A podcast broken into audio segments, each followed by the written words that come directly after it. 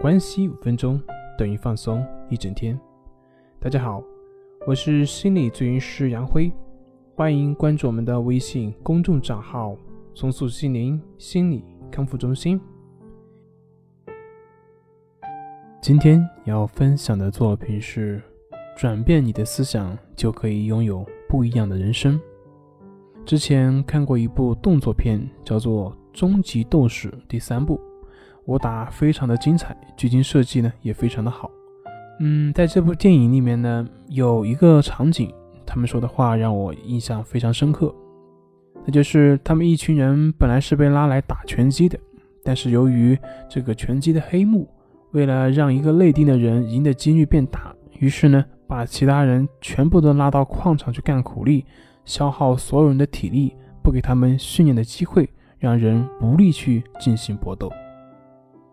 这里面所有的人都在抱怨，认为是在对自己的不公，但是那个男主却说：“我们可以把它当成一份苦差事，但是我们也可以把它用来当成一种训练。”对呀，拳击搏斗嘛，你去挖矿也可以训练自己的体能呢，不一定一定要在训练场所进行训练啊。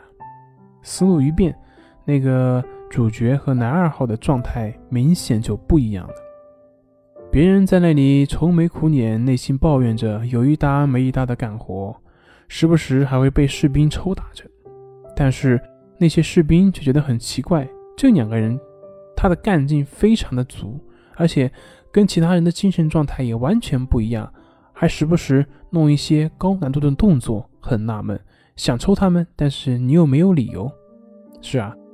他们不知道，这正是男主的另外一种自我体能训练的方法。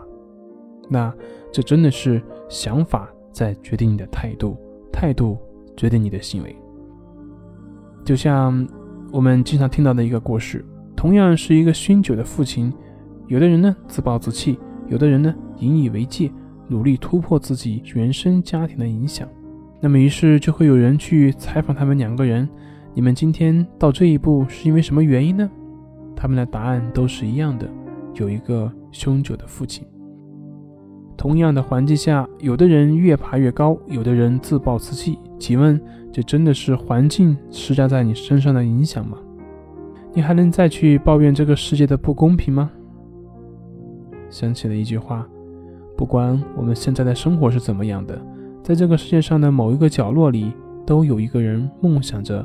能够得到你现在这样的生活。好了，今天就分享到这里，咱们下回再见。